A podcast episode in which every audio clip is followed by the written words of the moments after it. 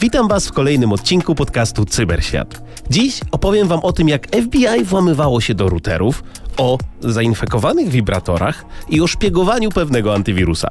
Razem z Kamilem Bojarskim porozmawiamy o grupie przestępczej Logbit, później opowiem Wam o nowym interfejsie od Mety, a razem z Mateuszem Cholewą z Demagoga porozmawiamy o dezinformacji.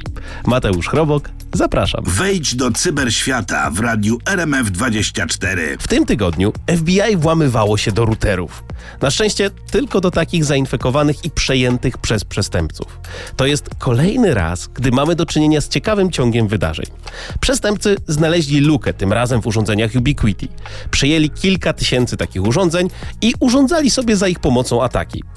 FBI prawdopodobnie samo dotarło do tej luki, następnie uzyskało zgodę sądu i zaatakowało te same routery, na których odcięli dostęp atakującym. Historia ma więc w sumie swoje takie pozytywne zakończenie. Jednak jest to trochę takie słodko-gorzkie dla mnie, bo mimo wszystko mamy do czynienia z tym, że agencja włamywała się na urządzenia. W słusznym celu, no ale jednak. Nie spodziewam się tam jakiejś reakcji czy też pozwów przeciwko FBI, ale nie powiem, ciekawy to precedens. Cyberświat, czyli przegląd technologicznych newsów tygodnia, tylko w radiu RMF24. Słuchacie programu Cyberświat. Codziennie przetwarzamy mnóstwo informacji i przyznam, że nieraz mam z tym problem, by odróżnić prawdę od fałszu. Parę dni temu na przykład znalazłem informację, że Google zamierza zamknąć Gmaila, no i przyznam, że dość mocno mnie to zszokowało. Nie znalazłem jednak żadnego oświadczenia, a nie chciałem powielać dalej fake newsa. Dzisiaj razem ze mną jest Mateusz Cholewa, analityk Stowarzyszenia Demagog i współprowadzący podcastu Demagoga. Cześć Mateuszu. Cześć Mateuszu i dzień dobry wszystkim słuchaczom. Mateuszu, powiedz mi, bo ja się zapaliłem, oznaczyłem was tak, chciałem się dowiedzieć właściwie, co zrobić w takiej sytuacji. No bo wiesz, jest wielki news, to potencjalnie ma ogromny wpływ na ludzi. Co by zrobił prawdziwy fact-checker w takiej sytuacji? Ja myślę, że ty i tak podjąłeś bardzo dobre kroki, bo postanowiłeś sprawdzić wiadomość u źródła i skierowałeś się w stronę Google, jeśli dobrze zrozumiałem. Czyli mhm. zacząłeś szukać e, wiadomości u źródła, u najbardziej pierwotnego miejsca, w którym potencjalnie pojawiłaby się taka informacja.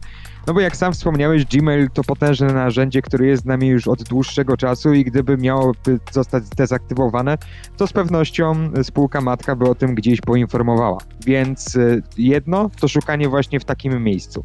Drugie, pewnie sprawdzenie mediów społecznościowych, e, czy te, gdzie pojawiają się informacje korporacyjne, strony internetowe, internetowej, bloga, a także zainteresowanie się tym, czy głos w tej sprawie zabrali już eksperci i dziennikarze, czyli osoby, które na co dzień śledzą temat i prawdopodobnie też mają dobre źródła informacji i gdyby rzecz ta była prawdziwa, na pewno gdzieś umieściliby taką wzmiankę. Więc y, szukanie informacji u źródła to jest doskonały pomysł na to, żeby weryfikować informacje, a istotne jest to, żeby pamiętać, że jedno źródło informacji, jedno dobre źródło informacji jest spoko, spoko, ale zdecydowanie lepsze jest, kiedy rozszerzymy sobie je o kilka dodatkowych. Wtedy mamy taką pewność, że nawet w przypadku pomyłki jednego przekaźnika wciąż mamy potwierdzenie w innych miejscach, które sugeruje nam, że faktycznie dana informacja jest prawdziwa lub fałszywa. Jasne. Wiesz co, to brzmi jak fajny taki przepis w sumie, bo na tamtym, w tamtym momencie nie dało się znaleźć niczego zarówno na stronach Google'a, czy w ich social mediach, e, więc to sobie trochę tak myślę, że to ma wpływ na przydatność takiego potencjalnego fake newsa, w sensie na sposób e, podania i to, że nie ma żadnych innych informacji, wpływa na to, że on jest bardziej efektywny. Przeczytałem ostatnio badania firmy ESET, takiej firmy z dziedziny cyberbezpieczeństwa, którzy znaleźli taką kampanię dezinformacyjną, która miała wpływać na obywateli Ukrainy. Tam były takie, wiesz, informacje o tym, że na froncie brakuje jedzenia, są amputacje kończyn i wiele, wiele innych strasznych przypadków. Powiedz mi, czy w twojej pracy często trafiasz na takie kampanie wycelowane na przykład w naszych obywateli? Tak i one mają różny charakter w zależności od tego, do jakich potrzeb trafiają. Na przykład zdarzyło mi się w marcu 2022 roku opublikować taką zgrabną analizę, analizę o nazwie Ruskie trole w Twoim mieście. I to była analiza poparta na tym, co udziało, udało się znaleźć użytkownikom Twittera, którzy zauważyli, że pewne konta na Instagramie udające profile takich miast jak Kraków, Lublin, Opole czy Białystok, nazwane uh -huh. po mhm. prostu Kraków Online, Lublin Online, publikowały do tej pory no zwyczajną taki content miejski, zdjęcia lokalnych zabytków y, czy też zieleni i w pewnym momencie gremialnie we wszystkich tych kontach zaczęły pojawiać się wpisy atakujące mniejszości ukraińską. Że na przykład y, są kradzieże w sklepach, bądź policja odnotowuje bójki i nie tylko. I duża y, sieć takich kont na Instagramie funkcjonowała i była wyraźnie skierowana ku temu, żeby w jakiś sposób uderzyć właśnie w grupę uchodźców wojennych, którzy dotarli do naszego kraju. Y, Podobna sytuacja miała miejsce również w trakcie ostatnich wyborów parlamentarnych y, w, ze stroną pislamizacja.com.pl. Nie wiem, czy słyszałeś o tym może. Nie, nie, nie, pierwsze słyszę, opowiadaj. To taka anonimowa strona, która powstała na krótko przed naszymi wyborami, y, opisana m.in. przez Okopres, y, która uderzała w y, polityków i w partię Prawo i Sprawiedliwość, wskazując na to, jak y, systemowo y, ściągała ona uchodźców z krajów islamskich do Polski. No i okazało się, że po kilku dniach, kiedy zainteresowali się nią fact-checkerzy i dziennikarze, strona zniknęła, a jak wskazują eksperci, pewne ślady kierują w stronę Rosji. I to właśnie jest, y, wydaje mi się, odpowiedź na Twoje pytanie. Czyli faktycznie przy różnych takich punktowych wydarzeniach, w które jest szansa na to, że poniosą się również w zwykłych mediach albo zainteresują przeciętnego zjadacza informacji, gdzieś tam czai się potencjalna szansa dla osób siejących dezinformację, aby przygotować taką kierowaną kampanię, która ma jakiś cel. Czy to będzie wzbudzenie niechęci wobec uchodźców, czy też wpłynięcie na nasze wybory poprzez przygotowanie takiej dedykowanej strony, jak miało to miejsce w ubiegłym roku. Także trzeba być czujnym. To w- przy różnych okazjach możemy mieć do czynienia właśnie z tego rodzaju działaniami. A powiedz mi, czy historia ma swój happy end? W sensie, czy ta strona spadła z rowerka?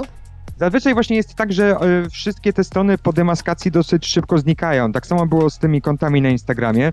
W trakcie pisania analizy dosłownie na bieżąco w trakcie archiwizowania poszczególnych kont one spadały w krótkim czasie, więc tylko kilka ujęć udało się jeszcze zachować. Podobnie było ze stroną Pislamizacja, która również krótko potem, kiedy została e, ujawniona, zniknęła. Również pozostały jedynie zrzuty ekranu.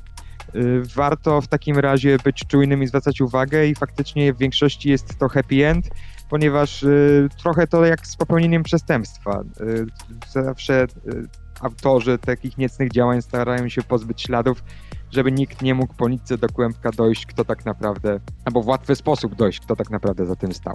Bardzo słusznie, czyli warto reagować. E, Bardzo dziękuję Mateuszu za podzielenie się tą opowieścią. Mateusz Chrobok i Cyberświat. Tylko w radiu RMF24. Jest z wami Mateusz Chrobok, a razem ze mną Mateusz Cholewa ze Stowarzyszenia Demagog rozmawiamy sobie na temat dezinformacji. I to jest zazwyczaj tak, że dezinformacja jest bardzo głośna, to znaczy krzykliwa.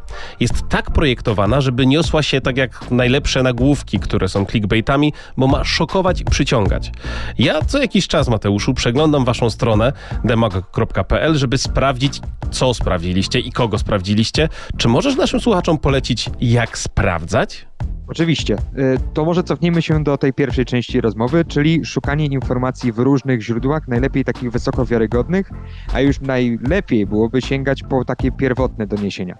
Mam y, przykład z ostatniego czasu, kiedy sprawdzałem pewne nagranie, które miało rzekomo ujawniać prawdę o globalnym ociepleniu i w pewnym momencie pada tam takie hasło, że y, pomiary temper- globalnej temperatury oceanów miały wskazać rzekomo, że oceany się schładzają zamiast się ocieplać. Jest to konkretna informacja, nawet jest podana nazwa instytucji, która te pomiary zrobiła. I szczerze, zajęło mi około 10 sekund, żeby wejść na stronę tejże instytucji i znaleźć wykres wskazujący na to, że od 2015 roku globalne pomiary temperatury oceanów wskazują na to, że się ociepla. I to na całej badanej głębokości. Więc myślę, że czasem takie proste sprawdzenie, zadanie y, pytania już w wyszukiwarkę, znalezienie tej informacji u źródła daje nam szansę na to, żeby zweryfikować nawet tą najgłośniejszą informację. Pa, czasem nawet już y, wejście dokładnie w artykuł, uniknięcie tej clickbaitowości, o której mówisz, bo czasem tytuł ma wyłącznie szokować i czasem rzuca taką tezą, która nie jest zweryfikowana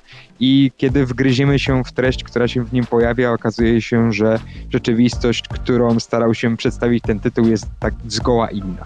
To brzmi dla mnie trochę jak halucynacja, wiesz, modeli AI, które e, niby wiedzą, co tam się dzieje, a tak naprawdę no, kierunek niby dobry, ale zwrot zły, bo tu mówisz, że no, wprost wprost odwrotnie ten, ten wykres pokazywał. E, powiedz mi, czy przy tym sprawdzaniu to właśnie jest tak, że jesteś bardziej wyczulony w momencie, jak widzisz coś, co jest bardziej e, wzbudzające emocje? Już y, nauczyło mnie to zawodowe doświadczenie i myślę, że jest to też dobra rzecz y, dla wszystkich naszych słuchaczy, że w przypadku, kiedy trafiamy na jakąś sensacyjną tezę, czy to będzie związana z y, właśnie zmianą klimatu, czy z kwestiami zdrowotnymi, kwestiami uchodźców, generalnie ze wszystkim czymś, co czujemy wewnętrznie, że w jakiś sposób wpływa na nasz osąd i może kształtować nasze emocje, ważne jest to, aby zastanowić się, czy właśnie przypadkiem na pewno nie jest to jakaś fałszywa informacja, czy przypadkiem dane, które przedstawia konkretna osoba bądź wpis y, rzeczywiście są zgodne z rzeczywistością. Taka, mm, taki zdrowy sceptycyzm, nie, y, nie charakteryzujący się tym, że wątpimy we wszystko i wszędzie, tylko że w takich kluczowych momentach zadajemy sobie pytanie, no, no dobrze, a czy na pewno to jest prawdziwe? Myślę, że to jest fajny klucz na to, żeby pamiętać o tym w takim codziennym konsumowaniu mediów. Oczywiście, no wiesz, ja ze swojego punktu widzenia i tak uważam, że czasem zdarza mi się puścić jakąś mizinformację, po prostu nie zawsze udaje się wystarczająco czasu poświęcić i energii na to, a czasami po prostu nie ma dobrych źródeł. Powiedz mi, bo mam takie pytanie, które czasami zadają mi koledzy i in, inni znajomi, kto w ogóle sprawdza fakt checkerów? Bo to, wiesz, to zawsze jest taki podział. Z tytułem ci mówią, że to fałsz, ci mówią, że to prawda. Czy jest do tego jakieś podejście, jakiś posunek, o którym możesz powiedzieć? Trochę to brzmi jak z pytaniem, kto strzeże strażników z powieści graficznej Alana Mura. Powiem tak. E, Absolutnie. Fact-checkerzy strzeżą się trochę sami. Z tego względu, że nasze standardy redakcyjne zakładają to, że autor mm, danej analizy, zanim opublikuje ją na naszej stronie, musi przejść jeszcze procedurę cross-checku, czyli do takiego tekstu siada inny analityk bądź dedykowany cross-checker i weryfikuje, czy wszystkie podane y, źródła informacji rzeczywiście są wiarygodne, czy znajduje się w nich to, co trafi koniec końców do tekstu. Y, I muszę powiedzieć, że y, nasi, moi kole, moje koleżanki i moi koledzy są w tym wyjątkowo skrupulatni. Pamiętam swego czasu niektóre crosschecki potrafiły trwać nawet kilka dni. Mówimy o bardzo takich y, wrażliwych momentach, y, kiedy były dosyć istotne kwestie podejmowane. To jest jedno, ale y, kontrolą fact-checkerów zajmują się też międzynarodowe organizacje zrzeszające takie organizacje i stowarzyszenia jak Stowarzyszenie Demagog. Mówimy tutaj o międzynarodowym IFCSN, czyli International Fact-Checking Network, ale też bardziej lokalnym działającym na poziomie europejskim IFCSN. I obie te organizacje zakładają o to, że właśnie istotna jest transparentność naszych działań, przejrzystość, jasna metodologia i przede wszystkim brak afiliacji politycznych. Także mamy y, nie tylko kontrolę sami nad sobą, sprawdzając się bardzo skrupulatnie, wierząc w to, że nasza praca jest istotna i ważna i wyjątkowo ryzykowne jest podejmowanie w niej błędów, dlatego y, z niemalże aptekarską y, skrupulatnością sprawdzamy nasze teksty, ale też mamy gdzieś tam tą myśl o tym, że jest gdzieś z zewnątrz jakaś, jakieś ciało, które dba o to, żeby standardy były jak najwyższe. Powiem ci, kojarzy mi się to absolutnie z tym, co się dzieje w nauce. To znaczy, puszczasz jakiś white paper, ktoś musi go sprawdzić przed publikacją. Ja, jak zajmuję się systemami bezpieczeństwa i wiadomo, że wszędzie są administratorzy, no to administratorów też trzeba sprawdzać i to musi być w pewien sposób transparentne, czyli widzieć, co oni zrobili. I wydaje mi się, że ta transparencja to jest ta siła, no bo tak czy inaczej, na koniec dnia wydzielicie się tym, jakie były źródła, jak do do tego doszliście i nawet jeżeli pojawi się jakiś błąd, to ktoś może transparentnie sprawdzić ten tok myślenia. Czy myślisz, że świat staje się dzięki temu bardziej transparentny w dłuższym terminie? Życzyłbym sobie tego. Życzyłbym sobie tego, przeglądając różne media i szukając na przykład informacji, kiedy cytowane jest jakieś badanie naukowe, a jednocześnie nie ma żadnego linku prowadzącego do tego badania. Chciałbym, uh-huh. aby w, w wielu miejscach było to już standardem, żeby było odniesienie się do takich źródeł. I mam nadzieję, że będzie to e, postępować wraz z czasem, bo tak naprawdę służy to nam wszystkim. Jest to szansa na to, żeby samodzielnie dowiedzieć się, że faktycznie w tym konkretnym miejscu pojawia się taki taki konkretny cytat. Wtedy wydaje mi się, że poziom zaufania do takich przekaźników informacji jak Demagog czy też e, Radio RMF24 e, będzie większe, a to pomoże w zwalczaniu dezinformacji, bo potencjalni potencjalne osoby, które będą szukać odpowiedzi na jakieś ważne kwestie, skierują się raczej ku takim zaufanym źródłom informacji niż ku osobom, które celowo sterują ich emocjami po to, aby mieć z tego jakiś zysk, albo żeby doszło do jakiegoś konkretnego przekierowania y, zainteresowania w wymyślonym wcześniej kierunku. To był Mateusz Cholewa, analityk Stowarzyszenia Demagog, które aktywnie walczy z dezinformacją. Bardzo Ci dziękuję, Mateuszu, za podzielenie się wiedzą i trzymam kciuki za wytrwałość. Ja również dziękuję za zaproszenie.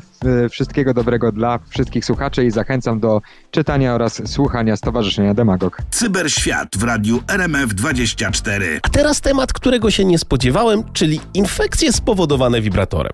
Spokojnie, to program Cyberświat, więc mam nadzieję, że wiecie dokąd ta historia zmierza.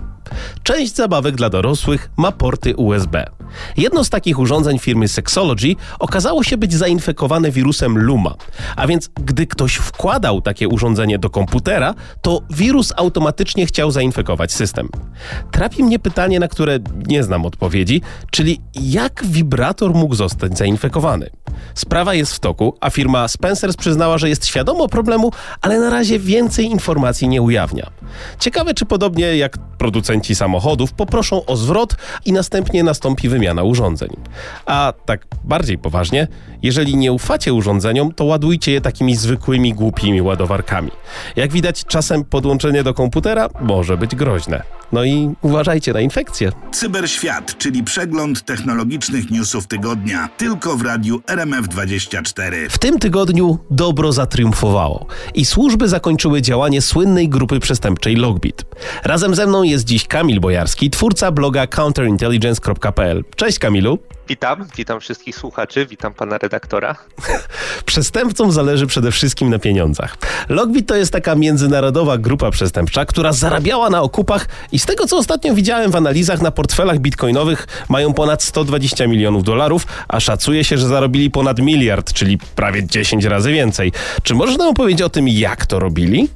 Tak, oczywiście. I tutaj, jeżeli, jeżeli mówimy o grupa, to, czy jeżeli mówimy grupa przestępcza, określamy to jako jeden, jeden podmiot, no musimy tutaj trochę, trochę wgryźć się w detale, ponieważ Logbit faktycznie zarobił bardzo dużo pieniędzy i by, między innymi było to zasługą bardzo skalowalnego modelu biznesowego, jaki, jaki przyjęli. Otóż gdy najczęściej, gdy myślimy o, o grupach przestępczych, które właśnie korzystają z ransomware'u w, celu zara, w celach zarobkowych, mm, myślimy o tym, jak włamują się do różnych firm, jak właśnie wypuszczają tam ten ransomware, wykradają dane i tak dalej. Y, tymczasem Logbit y, przyjął tu strategię bycia dostawcą usług niejako. To znaczy udostępniali oni narzędzia i infrastrukturę, właśnie ten, y, ten ransomware Logbit swoim, jak nazywali affiliates, po polsku moglibyśmy powiedzieć partnerom, a może nawet uh-huh. franczyznobiorcom, y, którzy korzystając z udostępnionych narzędzi włamywali się do celów, które, które same, sami, sami wynajdywali, sami przełamywali te zabezpieczenia. Y, tam wypuszczali ransomware, korzystali również z, z innych udostępnionych narzędzi, jak platformy do komunikacji z ofiarami, jak z narzędzia Steelbit, służącego do wykradania danych, które również zostało, zostało przejęte podczas y, tej operacji i po uzyskaniu, po uzyskaniu okupu y, dzielili się y, z grupą Logbit jego częścią, bodajże Logbit żądał 10 czy 20% okupu jako opłaty za korzystanie z tych narzędzi. Także w przeciwieństwie do modelu, gdzie jedna grupa zajmuje się jakby całym, całym ciągiem, czy całym, ładnie mówiąc, kill chainem od wytwarzania narzędzi do włamania do ofiary, tutaj ci deweloperzy mogli skupiać się na przygotowywaniu narzędzia ransomware'u Logbit i jakby platformy wsparcia, natomiast y, sama działalność skalowała się wraz po prostu z kolejnymi partnerami, którzy ch chcą zarobić, którzy ch chcieli zająć się włamaniami do poszczególnych instytucji, natomiast nie mieli chęci czy nie mieli umiejętności deweloperskich umożliwiających stworzenie im własnego równie skutecznego narzędzia. Także tutaj y, te kwoty, o których mówiliśmy, wynikają przede wszystkim z ekonomii skali i z tego, że gdyby Lockheed chciał się zajmować całością działalności, nie byłby zwyczajnie w stanie obsługiwać, nazwijmy to, takiej, takiej skali włamań. Natomiast udostępniając to narzędzie, yy, niejako stał się producentem usługi. Można powiedzieć, że było to niejako software as a service, platform as a service, yy, z którego korzystali ci partnerzy. No mhm. tutaj, tutaj ściągali, ściągali zyski z tej działalności. Tu jeżeli mówimy też o ransomware, no to, to najczęściej kojarzy nam się to z szyfrowaniem i żądaniem tego ransom okupu za, y, za udostępnienie, y, za odszyfrowanie danych. Natomiast y, też Lockbit i jego partnerzy korzystali z bardziej, bardziej nazwijmy to złożonych metod. Nie tylko chodziło o szyfrowanie danych, ale również o wykradanie i publikowanie ich na blogu Lockbita, co wiązało się z tym, że nawet jeżeli firma była w stanie odszyfrować dane, to wciąż, e, wciąż musiała się liczyć z, z możliwością ich udostępnienia, co, po, co oprócz e, aspektów biznesowych i aspektów konkurencyjnych w obecnej sytuacji często wiązało się również e, z możliwością grzywny ze strony, ze strony wszelkich podmiotów regulacyjnych, co było dodatkową motywacją do współpracy, nawet jeżeli nazwijmy to ta część szyfrująca, szyfrująca nie, nie zmusiła do przekonania ofiary. Nie, wiesz co, bo to, to brzmi tak, że wiesz, wzięli sobie jeden młotek i jak ktoś im, ktoś miał backup i był w stanie ten backup przywrócić i poradził sobie z ransomwarem, z tym odszyfrowaniem plików, to brali drugi młotek pod tytułem, a dostaniecie teraz karę za dane osobowe. Także e, widzę, że po prostu, jak to mówił Mińsk, potrzebuje większego miecza, żeby poradzić sobie z tym. E, cała, całe to wszystko kojarzy mi się, wiesz, naprawdę z dobrym modelem biznesowym, natomiast ta operacja służb o wdzięcznej nazwie Kronos doprowadziła do przejęcia ich strony internetowej i w sumie służby teraz trochę śmieszkują, tak jak oni śmieszkowali na swojej stronie, że a już za parę godzin opublikujemy to, opublikujemy tamto y, i z tego co wiem, niedawno opublikowane zostały informacje o właściwie całej głowie Logbita. Co o nim wiemy? Y, tak, to znaczy faktycznie, faktycznie służby niejako zabawiły się tą konwencją, z której korzystał Logbit. To znaczy charakterystyczne dla tego blogu były właśnie te zegary odliczania, które, które motywowały, miały motywować ofiary do, do jednak porozumienia się z grupą, y, porozumienia się z grupą w celu zapłacenia okupu i powstrzymania tego wycieku danych. Tutaj właśnie służby również umieściły takie zegary, stopniowo ujawniając kolejne, kolejne aspekty, y, aspekty ujawnione, ujawnionych sieci powiązań, ujawnionej infrastruktury, ujawnionych możliwości. No i właśnie dosłownie kilka minut temu również zakończył odliczanie zegar y, do, do wpisu who is logbit Y, czyli twórca, twórca czy, czy administrator powiedzmy, powiedzmy strony. Tutaj warto też dodać, że, że wpis był opatrzony takim wstępnym komentarzem a 10 million dollar question, y, ponieważ był, została wyznaczona nagroda do 10 milionów dolarów za informacje umożliwiające aresztowanie lub skazanie y, tej osoby. Tu w tym wpisie nie, wie, nie wiemy jeszcze bardzo dużo, tylko służby napisały tylko, że wbrew temu, co twierdził, nie mieszka w Stanach Zjednoczonych, nie mieszka w Holandii i nie jeździ Lamborghini, jeździ Mercedesem. Y, natomiast rzekomo wiedzą, kim jest, gdzie mieszka, jaki jest stan jego majątku, a także trochę na razie enigmatycznie brzmiąca informacja Lockheed SAP has engaged with law enforcement, czyli może w obliczu tutaj skali operacji i dowodów, które już zostały upublicznione, y, no osoba ta stwierdziła, że, że dalsze dalsze próby malowania trawy na zielono, udawania, że nic się nie stało, po prostu nie będą skuteczne i zdecydowała się na współpracę, być może, być może w nadziei na zmniejszenie sankcji karnych, które spotkają ją za tą działalność. Mhm. E, trudno powiedzieć na, na chwilę obecną, e, ile służby jeszcze ujawnią. Jeżeli faktycznie osoba ta zdecydowała się na współpracę, no to zapewne nie wiadomo kiedy zostanie ujawniona jej tożsamość.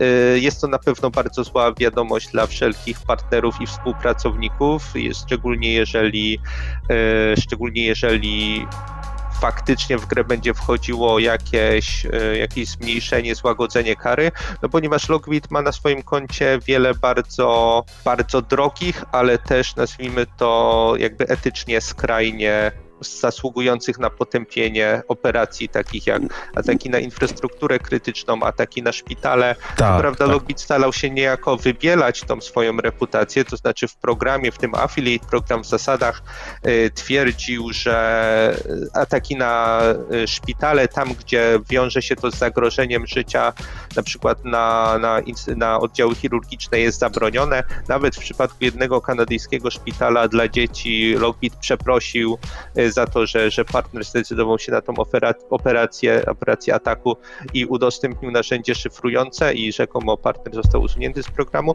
Jednak mhm. te ataki na, zarówno na placówki medyczne, jak i na infrastrukturę krytyczną się zdarzały, więc było to tylko tak naprawdę zarządzanie reputacją zapewne Całej grupy. nadziei właśnie, tak, nadziei zapewne, że problem nie urośnie aż do takiej rangi, że służby zadecydują, zdecydują się na poświęcenie takich środków, żeby, żeby wykryć i zakończyć działalność. No tak się jednak nie stało i efektem jest właśnie operacja, którą zaobserwowaliśmy. Warto mieć backupy, warto być przygotowanym na takie sytuacje. Z tego co wiem, to ponad 7 firm z Polski zostało zainfekowanych i zapłaciło. E, dziękuję bardzo Kamilu za Twoje odpowiedzi. Szanowni Państwo, to był Kamil Bojarski Bojarski z Counterintelligence.pl. Bardzo dobrze jest, że czasem możemy opowiedzieć o takiej historii z happy endem. Cześć. Dziękuję bardzo. Cyberświat w radiu RMF24. Baza wirusów została zaktualizowana. Pewnie ten tekst słyszało wielu z Was podczas korzystania z antywirusa Avast. W tym tygodniu Federalna Komisja Handlu, znana szerzej jako FTC, nałożyła na Avasta, czyli znanego antywirusa, karę w wysokości 16,5 miliona dolarów. Dlaczego? Ano dlatego, że Avast, mimo obietnic ochrony danych przeglądania swoich użytkowników przed śledzeniem online, sprzedawał te dane dalej i to bez mrugnięcia okiem. Historia zaczyna się od rozszerzeń przeglądarki i oprogramowania antywirusowego, które Avast instalował na komputerach i urządzeniach mobilnych użytkowników. Te narzędzia, zamiast chronić, zbierały dane i przekazywały je dalej. FTC zarzuca, że Avast nie tylko nie informował użytkowników o sprzedaży ich danych, ale wręcz wprowadzał ich w błąd, obiecując ochronę prywatności. Po przejęciu Jumpshot firmy analitycznej, Avast zaczął sprzedawać zgromadzone informacje różnym firmom, od reklamodawców aż po brokerów danych. I choć sam Avast twierdził, że anonimizuje dane przed sprzedażą, FTC stwierdziła, że te działania były niewystarczające, a dane użytkowników mogły zostać z łatwością zidentyfikowane. Niestety, kolejny raz potwierdza się, że jak coś jest za darmo, tak jak ten antywirus, to my jesteśmy produktem. Mateusz Chrobok i Cyberświat. Tylko w radiu RMF24. To program Cyberświat, gdzie przeglądamy najciekawsze technologiczne wydarzenia tygodnia. A teraz trochę science fiction, które być może niedługo zagości do naszych domów. Meta pod wodzą Marka Zuckerberga zbliża się wielkimi krokami do stworzenia technologii, która pozwoli nam sterować cyfrowym światem za pomocą myśli. I wiem, że teraz część z Was od razu pomyśli o Neuralinku od Elona Muska. Idea jest oczywiście szczytna. Będziemy mogli zapomnieć o dotykowych ekranach, myszkach czy też klawiaturach. Meta rozwija technologię interfejsu neuronalnego, która może zmienić sposób, w jaki wchodzimy w interakcję z cyfrowym otoczeniem. A wszystko to bez konieczności przeprowadzania inwazyjnych operacji, tak jak robi to Neuralink. Na czym to polega? W środku tego projektu znajduje się elegancka opaska na nadgarstek, taki prawie zegarek, która wykrywa elektryczne sygnały nerwowe płynące z mózgu do palców. To nie jest magia, to zaawansowane zastosowanie elektromiografii, technologii, która wkrótce umożliwi nam kontrolowanie urządzeń cyfrowych z niebywałą precyzją za pomocą subtelnych ruchów ręki. W praktyce oznacza to to, że możecie sobie wyobrazić sterowanie swoim domem, komputerem albo nawet pisanie wiadomości przez okulary rozszerzonej rzeczywistości, używając tylko siły myśli. Zuckerberg daje do zrozumienia, że ta technologia może zostać zintegrowana z przyszłymi zestawami MetaQuest oraz inteligentnymi okularami od Ray-Ban, co stanowiłoby ciekawą ewolucję. W sumie mnie to najbardziej interesuje, czy to będzie rzeczywista konkurencja dla kontrolerów i jak bardzo będzie się mylić. Chętnie bym to potestował, nie powiem. Cyberświat, czyli przegląd technologicznych newsów tygodnia. Tylko w radiu RMF24. Słuchacie internetowego radia RMF24. W cyfrowym świecie mamy do czynienia z zabezpieczeniami i metodami ich obchodzenia. Weźmy takie samochody. Dobrze zabezpieczone nie mogą być otwarte bez kluczyka. Jednak nie każdy producent dba o to z taką samą starannością. Rząd Kanady postanowił wziąć na celownik Flipera Zero, czyli urządzenie, które zdobyło serca wielu entuzjastów bezpieczeństwa. Wyobraźcie sobie takie Tamagotchi, które zamiast być zabawką pozwala na hakowanie, od skanowania częstotliwości radiowych po klonowanie różnych breloków do kluczy. I jest to piękny przykład, gdzie ułatwia się ludziom zabawę technologią i zbadanie otaczającego nas świata. Jednak Flipper Zero znalazł się na cenzurowanym. Kanadyjski rząd podczas nadchodzącego szczytu narodowego do spraw zwalczania kradzieży samochodów bez dowodów oskarża urządzenie o wspieranie złodziei aut. François Philippe Champagne kanadyjski minister innowacji, nauki i przemysłu ogłosił zakaz importu, sprzedaży i używania urządzeń do hakowania takich jak Flipper Zero, argumentując to troską o bezpieczeństwo Kanadyjczyków. I to jest moment, kiedy powiem wam, robię facepalm. Bo te luki, te błędy, one nie są spowodowane przez flipera. To dzięki takim urządzeniom można wykryć podatności, a potem zachęcić producentów do naprawy. Zakaz na pewno nie spowoduje, że inne urządzenia nie będą mogły wykorzystywać tych samych luk. Dla uspokojenia, Flipper Zero, zdaniem jego twórców, nie jest w stanie przejąć kontroli nad nowoczesnymi samochodami, które używają zmiennych kodów w swoich kluczykach. Ta historia kojarzy mi się z kolejnym brakiem zrozumienia tematu po stronie rządzących. Na szczęście u nas flipera na razie można kupić bez problemu. To były moim zdaniem najciekawsze technologiczne newsy tego tygodnia. Mateusz Chrobok, dziękuję za Waszą uwagę i do usłyszenia już za tydzień. Miłego popołudnia